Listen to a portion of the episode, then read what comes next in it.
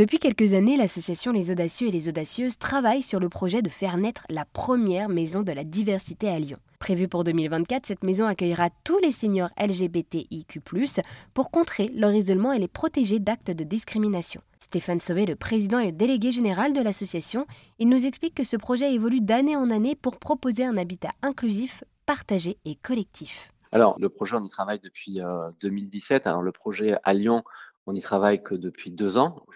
Avec la, Croix-Rouge française. Alors, pour répondre très concrètement à, la question, est-ce qu'il y a des choses qui vont bouger? Alors, aujourd'hui, on a déposé euh, le permis de construire.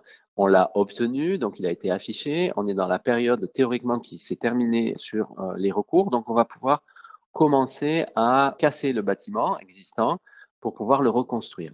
Tout ce qui est architectural et qui ont été déposés au niveau du, euh, du permis de construire, ça c'est figé. Pour autant, l'occupation et les usages dans le bâtiment vont être travaillés avec les seniors.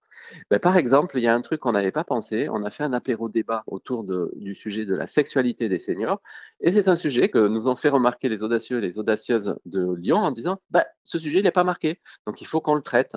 Typiquement, euh, on avait juste réfléchi à ben, une personne qui arrive et qui candidate et qui habite, peut-être que dans sa vie, elle va rencontrer quelqu'un cette personne, si elle n'est pas du tout sensible ou n'a pas envie de jouer le collectif, est-ce qu'elle a sa place dans la maison de la diversité? Et euh, donc ce travail, il est actualisé au fil de l'eau.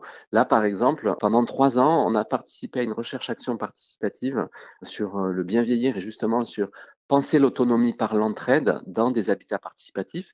Et ça, on l'a travaillé avec des sociologues, avec des urbanistes. Et donc maintenant, on a cette matière. Eh bien, merci beaucoup Stéphane. Vous nous avez présenté la première maison de la diversité qui ouvrira ses portes à Lyon en 2024.